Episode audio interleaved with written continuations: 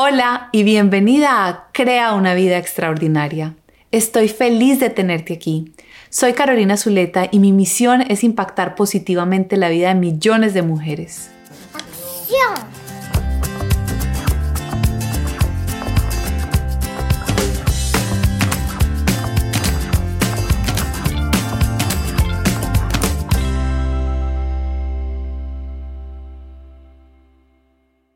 Esta semana vamos a celebrar el Día Internacional de la Mujer y quiero aprovechar esta oportunidad para hablar de cómo ser una mujer líder en un mundo de hombres. Te podrás estar preguntando, ¿en un mundo de hombres? ¿Cómo así si las mujeres hoy estamos tan empoderadas? Es verdad, las mujeres hemos progresado muchísimo. Sin embargo, el mundo sigue siendo liderado por hombres. Solo déjame compartirte algunas estadísticas. De las 500 empresas más grandes del mundo, según la revista Forbes, solo 24 de ellas están dirigidas por mujeres. De las 60 escuelas de administración más reconocidas en todo el mundo, solo 10 tienen mujeres decanas. Y de los 195 países que existen, solo 29 tienen mujeres que son presidentes. Hoy en día las mujeres todavía nos pagan muchísimo menos que a los hombres por el mismo trabajo y nos juzgan mucho más duro, Mientras que un hombre que habla fuerte lo miramos como poderoso o asertivo, cuando una mujer habla fuerte la tildamos de loca y fuera de control. Estoy de acuerdo contigo, las mujeres hemos avanzado muchísimo, pero todavía estamos en un mundo de hombres. Y por eso es tan importante que nos empoderemos y cada día seamos mejores líderes para que contribuyamos a que en este mundo haya una mayor igualdad. Cuando decidí hacer este episodio sobre cómo ser una mujer líder en un mundo de hombres, Inmediatamente se me vinieron a la cabeza las imágenes de tantas mujeres que yo admiro. Hoy quiero compartirte la vida de cuatro mujeres que para mí son mis héroes, para que tú también te inspires y mejores tu liderazgo. De la primera que te quiero hablar es Sarah Blakely. Sarah es una gran empresaria, es la fundadora y presidente de Spanx, ella empezó con 5 mil dólares vendiendo pantalones como estos y hoy tiene más de un billón de dólares. Además, Sarah es la mamá de cuatro niños chiquitos.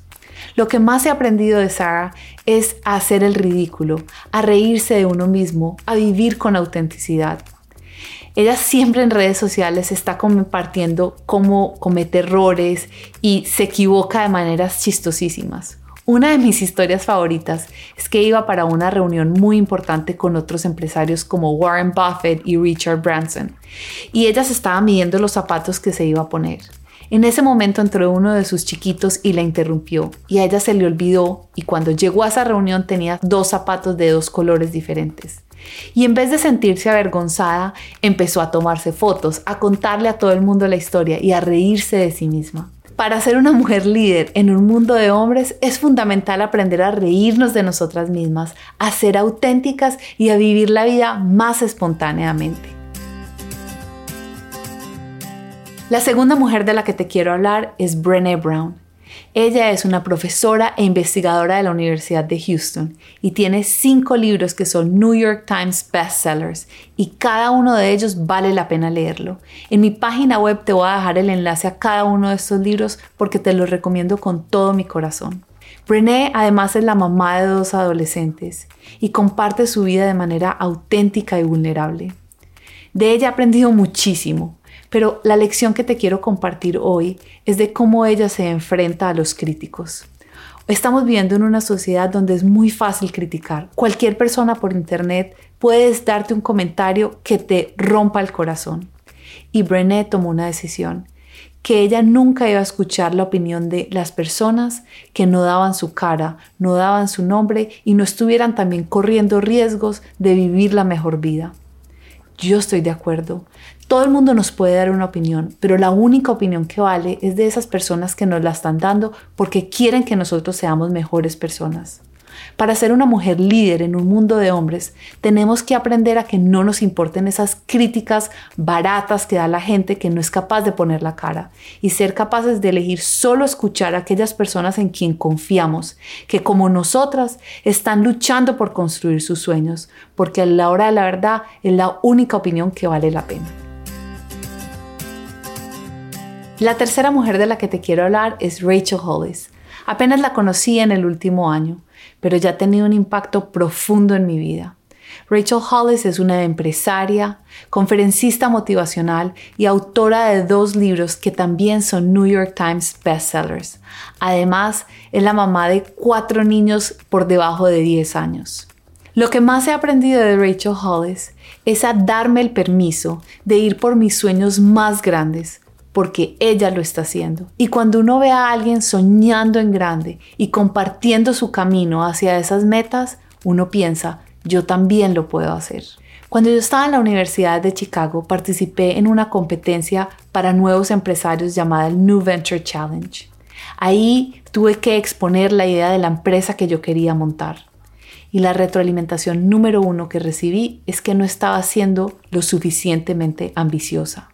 Me dijeron, estás soñando muy chiquito, para eso ni siquiera necesitas inversionistas. Esta falta de ambición es algo que veo recurrente en mis clientes, en mis amigas, en las mujeres en general. Es como si tuviéramos miedo a brillar con toda nuestra luz, a hacer los sueños realidad más grandes y locos. Si vamos a ser mujeres líderes en un mundo de hombres, tenemos que soñar más grande que lo que jamás nos hayamos atrevido en el pasado.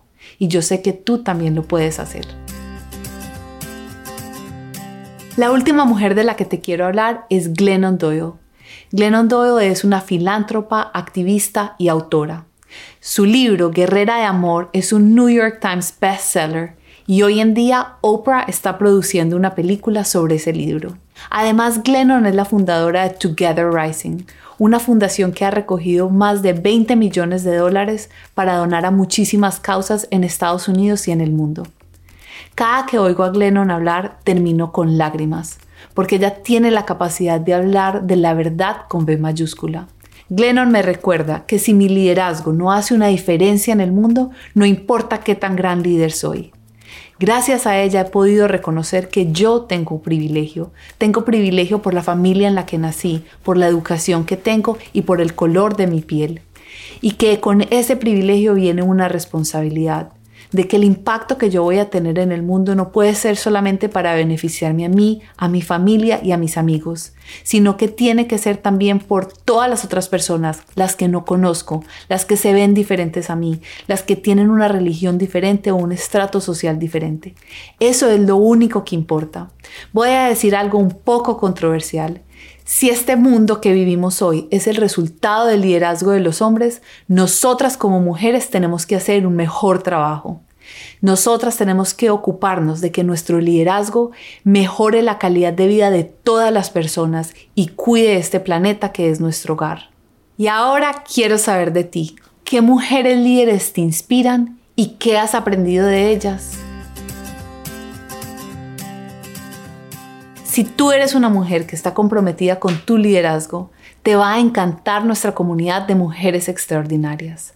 Además, este año por el lanzamiento de mi canal, cada semana estoy ofreciendo gratuitamente una videoconferencia donde contesto todas tus preguntas y te apoyo para alcanzar tus metas. Así que ven ahora mismo a mi sitio web www.carolinazuleta.com y suscríbete a mi comunidad para que nos veamos en la próxima videoconferencia. Y recuerda, tienes solo una vida y es esta. ¿Qué vas a hacer con ella?